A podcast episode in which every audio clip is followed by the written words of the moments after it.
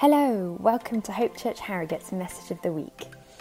If you'd like to connect with us, please head over to hopeharrogate.co.uk forward slash connect. We'd love to hear from you. Uh, we're continuing a sermon series in Isaiah. So before I get going this morning, I think we're going to read a passage. Will it be, be up on the screen? Or if you've got a Bible, open it up to Isaiah 42.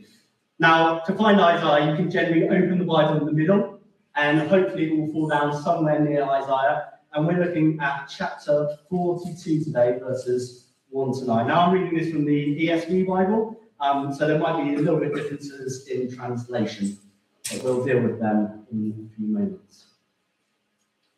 So, this is Isaiah chapter 42, verses 1 to 9.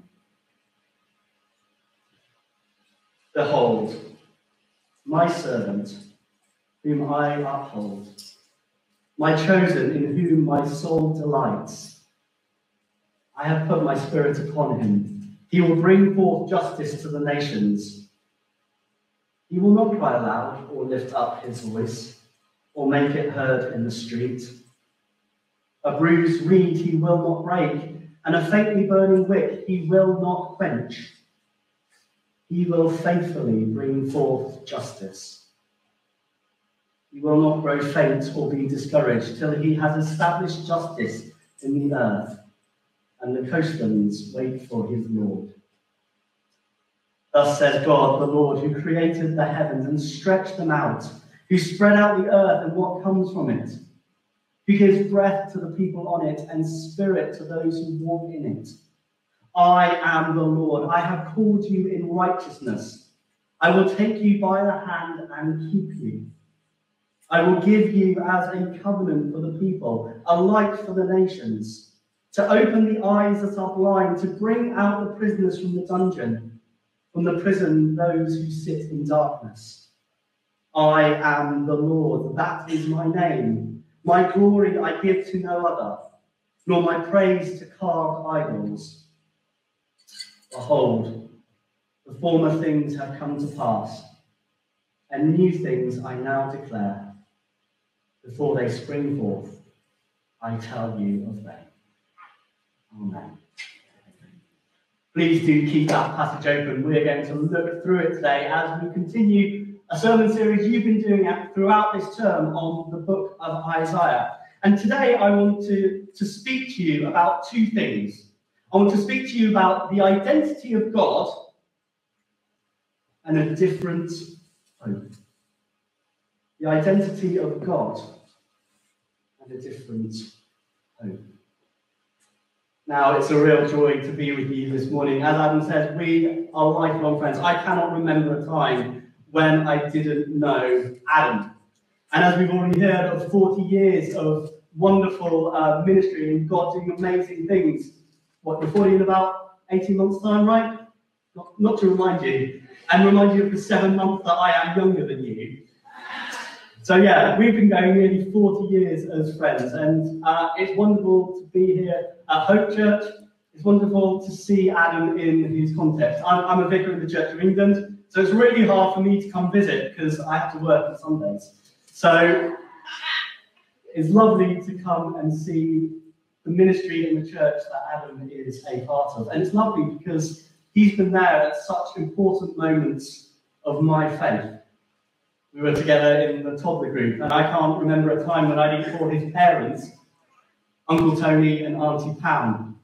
I remember our parents doing sketches in church, and there's an infamous sketch where they turned the old McDonald's carton, the red ones, into devil horns. Yeah, it worked. Adam and I did our first camp together, I think around age nine or 10 when we went to Colwyn Bay. And he's still devastated that he lost five pounds on the top of Conway Castle. That's a lot of money when you're nine. We've been there in crusade camps. We've been there when we've given our lives to Jesus. I still remember when Adam went on a trip to Poland with my older brother. He came back and he, he gave this verse to me from James, which transformed my faith at that point verse from James saying, He who knows the good he should do and doesn't do it sins. And there was me thinking as a 15 year old, I'm a pretty good guy, just being struck down by God. I'm actually realizing that there are so many areas of my life where I needed His grace. Still remember that time, Amy's, uh, Amy's birthday party, New Year's Eve, where we sat down and we prayed the New Year in, and we vowed at that point to pray every day, Come Holy Spirit, and that simple prayer. And that year that we vowed that together was one of the most life changing years of my life. And as we've grown together, as, as we've grown families, we've been there at weddings. I think the last time I was here at Hope, see, not in this physical place, was Emily's Thanksgiving service. I think that was the last time I was with you. Um, and it was wonderful to see the way that God has been moving in our lives when we've been close and we've been far apart over many years. And so it's a wonderful privilege for me today to come and speak to you about uh, Isaiah. And I know Adam invited me, you know, hopefully because he trusts me and you know, doesn't think what I'm going to say is rubbish. But because I have a love and a passion for this book of Isaiah.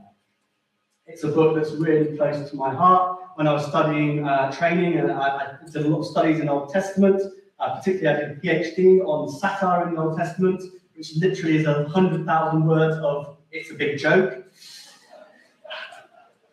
But we looked at some of these, and I looked at some of these passages in Isaiah, particularly when you heard today when God talked about, uh, I don't give my praise to carved idols. In this passage in Isaiah, there was a load of satires, loads of jokes where God mocks the idols of, well, look, you've got hands, but you can't do anything. You've got feet, but you can't walk. And compared to the statue, the stone, the inanimate object, the living God is so much more. And it's lovely to be in this turning point, I think, in the sermon series, where you've done a lot of work, I think, on the background of Isaiah, looking at some of the key texts and some of the key themes. And from today, you're going to change and you're going to shift. And particularly, you're going to work through these chapters from 40 to the end of the book, and you're going to see how God has a different hope. And you're going to see how these chapters in Isaiah lay the foundation for everything that's going to come when Jesus comes and walks on this earth. You're going to see how it wasn't coincidence that the coming of Jesus was planned, it was prophesied, and it was prepared.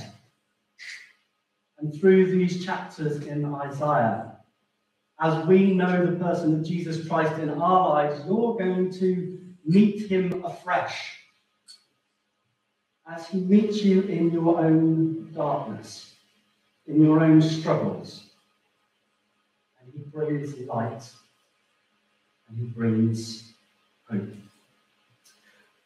But before we get into Isaiah 42 this morning, I want to talk about the recent Marvel show, She Hulk Attorney at Law. Now, you may have watched this, and I'm very, very wary bringing up a Marvel show in a sermon because of spoilers. You may have lined up to watch this over the next few weeks, and I've got to be very, very careful in what I say that I don't spoil the plot. Adam will know my older brother is infamous at spoiling films. He spoiled The Sixth Sense for me, The Usual Suspects. Any film with a good twist, my brother spoiled.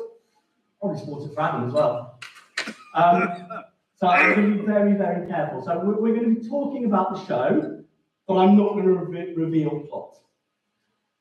Anyway, I want to consider the show She Hulk Attorney at Law because it does a wonderful thing of examining what is your identity when you're two different things. And really, this is a microcosm of the whole superhero genre. Every superhero struggles with their superpowers and when they're a superhero, and then their normal life and whether or not they're actually a superhero. Are they Batman or are they Bruce Wayne? Are they Superman? Are they Clark Kent? Are they Spider Man? Are they Peter Parker? It's something that flows through the superhero genre. And we see it overtly examined in She Hulk Attorney at Law. We see it in the title. We see it's called She Hulk. And for those of you who really don't care about comics, I'll do a quick explanation. She Hulk is the cousin of the Hulk, who's big green guy who gets big when he gets angry, turns green and smashes a load of stuff. She's in a car crash with her, her cousin, and uh, some of his blood uh, falls into her wounds, and she gets transformed into the She-Hulk. Except while he has spent 20, 30 years struggling with how to control his power, because she's female and she knows how to control anger, and that's a normal part of everyday life for her, she can do it straight away. And so the whole nine episodes of the Marvel series are examining these two identities that she has. On one level, she's Jennifer Walters, attorney at law, who's been working her whole life to get to the position in a male dominated world to be a respected lawyer. And suddenly, her life changes. She becomes She Hulk. And people just want her to do superhero law. And the tension that runs through the series is is she Jennifer Walters, the person, the lawyer, or is she She Hulk, the person she can turn into and smash bad guys? And why I think this is a really interesting and what we would call a duality, it's partly because it resonates with my own identity. I'm what's called mixed race. Uh, I'm, I'm half, uh, well, technically I'm half Manx. That's someone who's from the Isle of Man. And then my other half, I'm Chinese Malay. So my mum is from, uh, she's Chinese ethnically, but she grew up in the island of Penang in Malaysia. And as Adam can testify, Auntie Bay was terrifying. I think she made him write down his predicted GCSEs and A-level results before you got there. I even think you may have called my mum before your own parents. you couldn't even before your own parents to let mum know that he was okay on his predicted grades. So the whole idea of mixed identity, to come from two worlds, is something that flows into my own struggles with my own identity. But what I'm talking about She-Hulk today is we'll talk about God's identity in a little bit. Because the other thing that She-Hulk does is it can't decide what sort of show it is. Is it a superhero show? Or is it a lawyer show? Like Ally McBeal, Law and Order, all those lawyer shows, you know, that are on American TV. And it overtly wrestles with this, with the, the main character again and again and again, reminding the audience, that this is a lawyer show. It's not for me to smash up bad guys, it's for me to be a good lawyer. And really, it's, uh, you know, it's, it, it's a comment on the whole Marvel Cinematic Universe, which became successful when it realized that it wasn't making superhero movies, it was making different movies with superheroes in it. The Captain America Winter Soldier is a spy thriller, Thor Ragnarok is a buddy cop uh, movie, and so on and so forth. It's the same duality in the show. It is both a superhero show and a lawyer show at the same time. And why this duality is important, as I've preambled on to get to Isaiah 42, is because that's exactly the same thing that's happening in our text today. We have two seemingly different things being contained both and in the same text. And why She Hulk is a very good way in is because one of the things that is going on in Isaiah 42 is someone is being put on trial. And that person is God.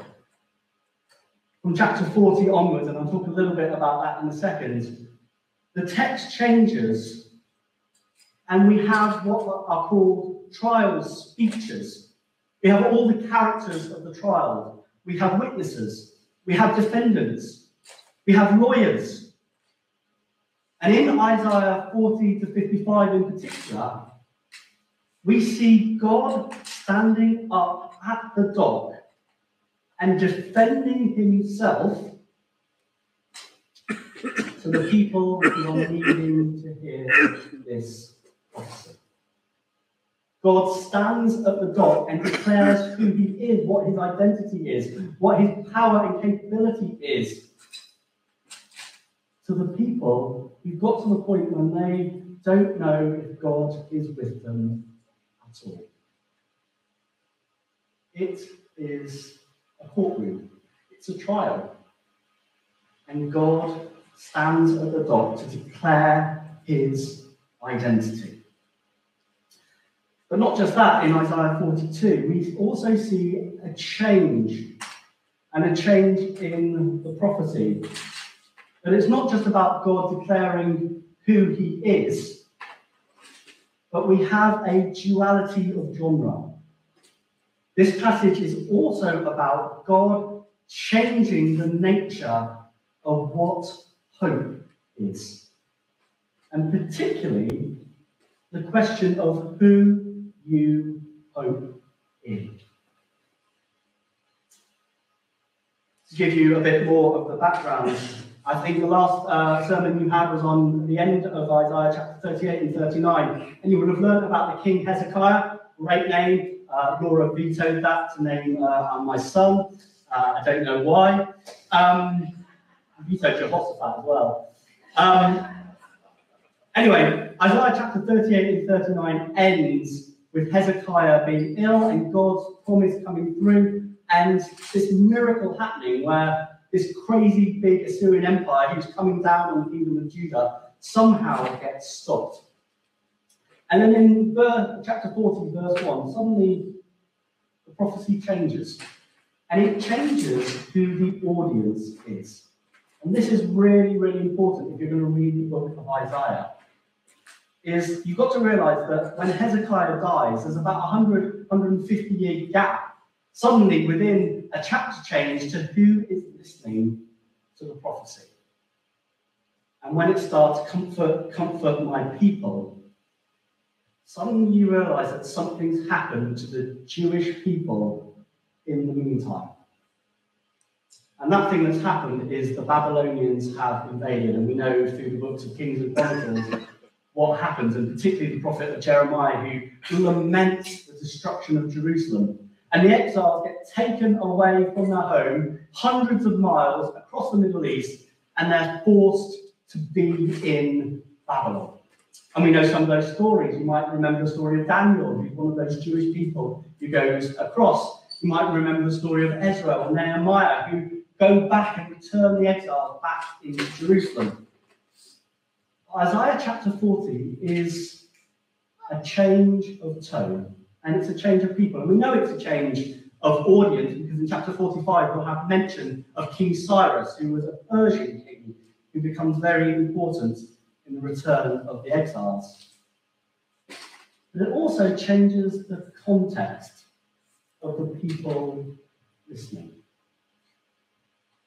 I don't know if any of us can understand the gravity of what it's like to have your home destroyed and to be taken by the enemy hundreds of miles far away from home, where you don't speak the language, where you don't know anyone, where you don't know the culture, you don't know the processes, and where you have no rights or privileges because your nation has been destroyed. Possibly the pictures we've seen of those fleeing from Ukraine give us a sense of the depth of that calamity and where the people of Israel were in their psychological well being at that point. If you want to know, my recommendation is to read Psalm 137. It's a psalm that was made famous by the band Boney M by the rivers of Babylon, where we sat down in the Daily Vet. Boney M gets it wrong. They get it wrong really badly because they sing a really upbeat by the rivers of Babylon.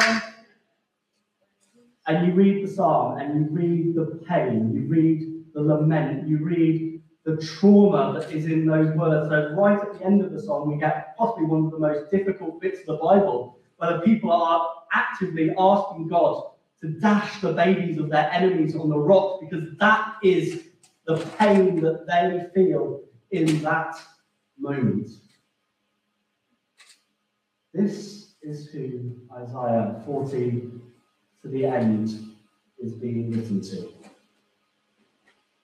People in deep darkness. And if your home has been destroyed, if you've been moved, if you're being ruled over, as you read your scriptures and you read of the promise and the covenant of the God who comes and saves you, who's your God, who's your and you're his people, suddenly you're going to question, well, is worshipping this God any good? Who is this God? Do they actually have any power? How can I trust them?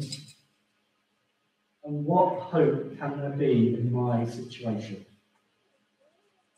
And it's in that context you realize that the first part of these passages are about God justifying himself. It is God put on the dock and God put on trial. And we see this in Isaiah chapter 42, particularly in verses 5 to 9. And if you've got your Bibles open, we're going to flip this around today. We're going to look at verses 5 to 9 before we go back to verses 1 to 4. And we're going to start in verses 5 to 9 because they reflect what's going on in chapter 40 and 41. And they reflect the words of God standing in the dock, proclaiming to the people in exile, in darkness, in anguish, who he is. Verse 5 Thus says God, the Lord who created the heavens and stretched them out, and spread out the earth and what comes from it. He gives breath to the people on it and spirit to those who walk in it. And suddenly we have a change of, of, of voice. It's not the prophet speaking about God, it's God Himself saying, I am the Lord. And those four simple words in English are repeated in verse 8 I am the Lord and their significance that anyone who follows Christ can never, never be downplayed. This is God declaring to you, declaring to me, declaring to the Israelites, declaring to the Jews, declaring to the people throughout the generations what his name is. I don't know if you know that God has a name. We don't use it very often, although you certainly used it this morning when you sang Hallelujah. The word Hallel means in Hebrew praise.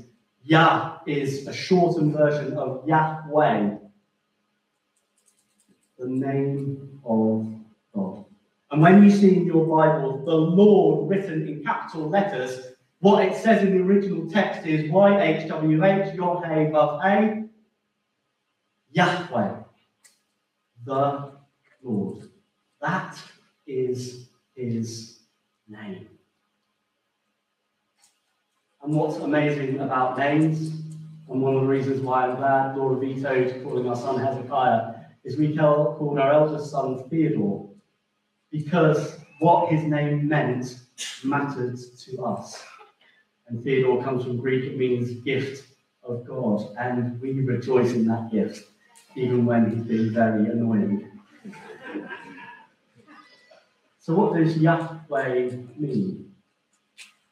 Well, we need to go back and flip back in our Bibles. You don't have to do it now. I'll tell you what happens. Back to Exodus chapter 3 and the burning bush. And Moses standing before that burning bush, having that same doubt, having that same anguish, because the people were slaves in Egypt, and God proclaiming him again. What is his name? Exodus 3:14. I am who I am technically probably I will be who I will be.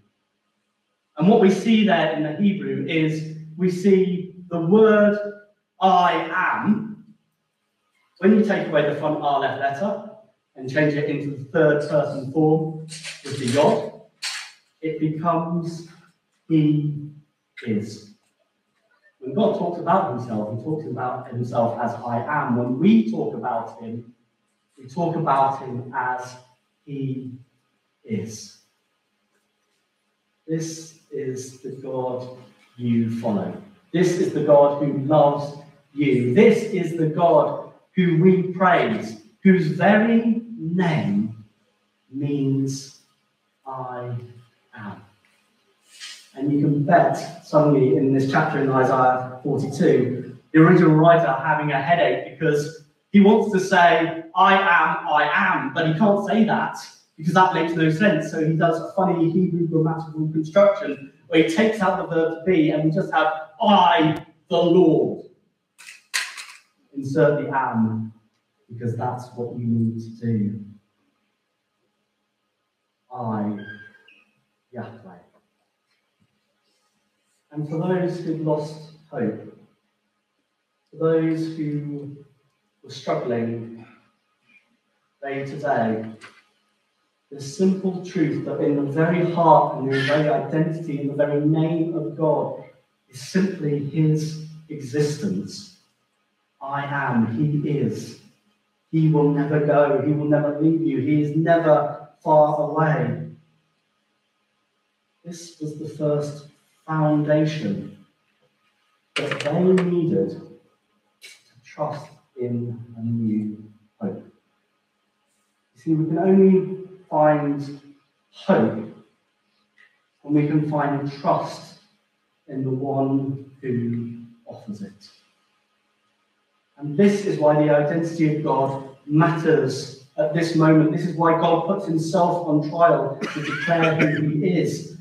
It's because the people need to know who are they hoping in. And we see a couple of other things through these verses in 5 to 9. We see that God isn't just the existent one. We see that this existent one is the creator, the former, the one who knit the atoms of the universe together. I don't know if you saw the pictures from NASA of the pillars of creation. Google it, it's amazing, where you see these hydrogen clouds form out into pillars, and at the end of them, stars are literally being born. This Yahweh, this existent one, is the one who is setting those pillars into motion.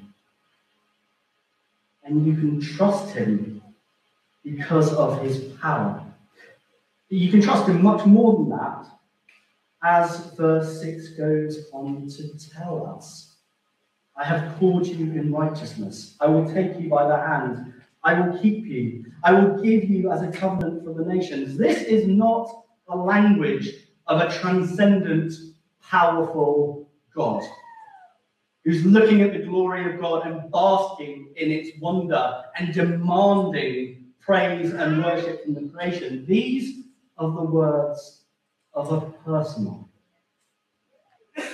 a loving, an intimate, and a caring God who, despite having the magnitude of creation at his fingertips, knows and loves each one of his creation.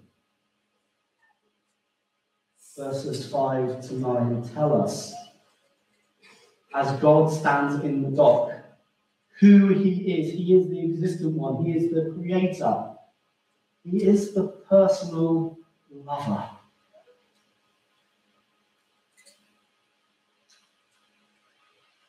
And what this passage reminds us is that when God's identity is that, it doesn't make him inert. And going back to the idol passages, you'll see some of them in chapters 41, you'll see some of them in chapters 42 and 44, where the idols are mocked because they are exactly that. They're statues, they're inanimate, and they cannot do anything that makes a difference. Judah's God is different. He is existent, he is creator, he's personal, but he's also active see in these words in verse 6 I will give you as a covenant for the people, a light for the nations, to open the eyes of the blind, to bring out the prisoners from the dungeon, from the prison those who sit in darkness. Hopefully, these words are resonating with you because they're ones we see in Jesus' declaration when he gets out the Isaiah scroll in the Gospels. Actually, Jesus doesn't quote from Isaiah 42, he quotes from Isaiah 61, which I think we're going to hear about in a few weeks' time. But the words and the rep- repetition we can see here in this passage. but God moves from the dock, and in this duality of genre, takes who he is and puts it into action. And it's because of that we get these wonderful verses in verses 1 to 4, where the identity of God is transformed into an agent who is going to change the world. Behold, see, look, my servant. These are the first of four what's called servant songs in the book of Isaiah. And they're really the foundation, the prophecies for the coming Messiah, in whom Jesus fulfills every single one of those prophecies. But if you can imagine what it would be like for the hearers, they have seen their nation destroyed. They want to go home. The wonderful thing about Isaiah chapter 40 is it's about the valleys going up and the mountains going home. So God will make a way for them to get home. And so the person that they would be expecting God to say is, Behold, my general. Maybe if they weren't so convinced of the power and might and whether they could take over the Babylonian, Persian, um, empires that were around at the time, maybe they could have heard, Behold, my politician who's going to negotiate your release so that you can get home. Instead, all their expectations are subverted as God says something different. Behold, my servant. The person whose very identity is defined by the fact that they are there to serve others. You see, we have seen that the identity of God makes him want to take action, and that action that he is going to take he is going to send someone different. I was really disappointed that Adam in his sermon series decided to call this a different hope. Come on, you could have called this a new hope, and then I could have pulled off so many Star Wars references. It's untrue. But different's a good word.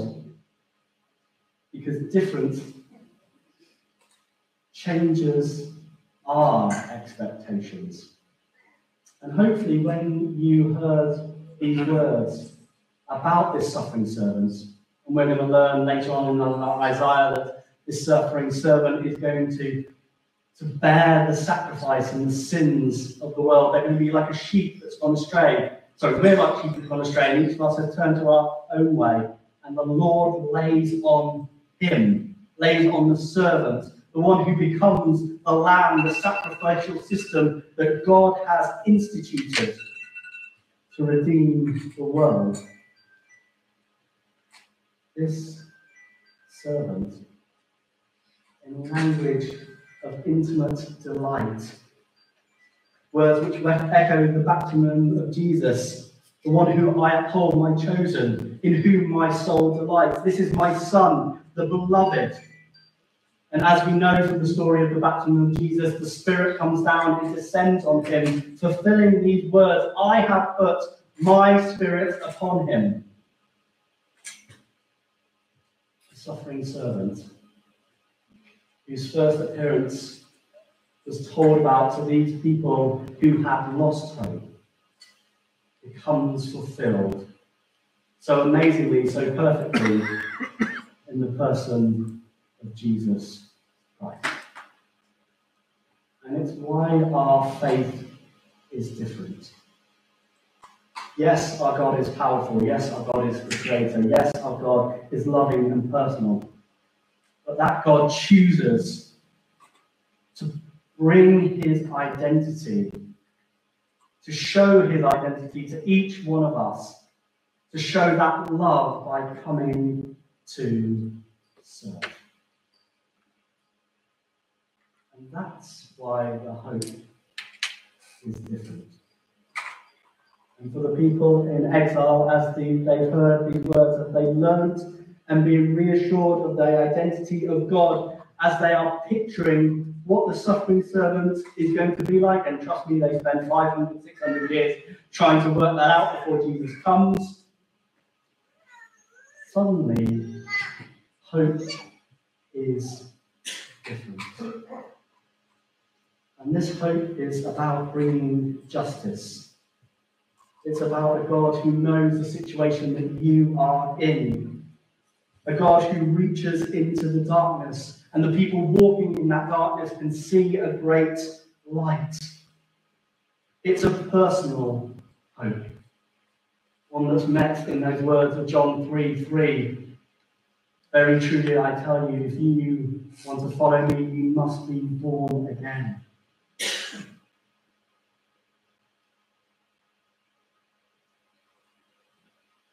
So, what does it mean for us at this moment? Maybe you've never encountered this suffering servant, this Christ, this God who looks different. Maybe you need the simplicity of knowing that God is there. He is the existent one. He's the one who has been throughout eternity and will be forevermore. Maybe you just need to know, to have hope at this moment, that this God is real. Maybe you're struggling. And there are many of us who are struggling at the moment. It may be with the stress of your job. It may be under financial pressures that you never would have imagined a year ago when you budgeted for 2022. You might be worried that your mortgage is being negotiated and how are you going to afford the raise and the rise in costs. Maybe you're coming into this winter thinking you might have to choose between whether there's going to be food on the table or whether or not you turn the radiator on. Maybe you just don't feel understood. As for three years since the pandemic hit, we have lost our anchor of who we are. Maybe you can resonate with the struggles of the exiles. We just want words of hope. That things might be better tomorrow. That things might be better in a year's time, but ultimately, that someone hears your pain, hears your worry, and promises that you can trust in Him.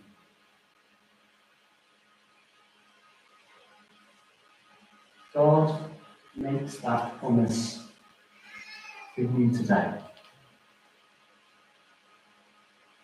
And for the people who are listening to these prophecies in a foreign land, seeing their home, Jerusalem, their temple destroyed, everything that they know and love gone, if they can have hope at that darkest time, so and, and this hope that we are talking about is not something abstract. It's not something, you know, I hope Coventry City are going to win on Saturday. That's a me Adam joke. Doesn't happen very often. It's uh, a firm, it's a defined, it's an argued hope where God has sat in the dock and justified and proved who he is, and by that action has caused Christ to come into the world to meet with anyone and everyone who wants to meet with him to bring light into that darkness.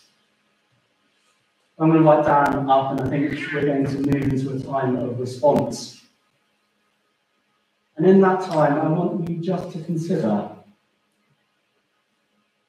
what do you need hope for today? What do you need hope for today? And who is going to bring you and give you that hope? Is it the God, the Creator, the one who loves you, the one whose very name means the existent one? Is it, can you trust in that God if he sent his suffering servant to die for you? To bring hope even at the most difficult and the darkest times. You can sing one today. I'd like to invite you to stand if you feel comfortable. You might want to put your arms out as an offering.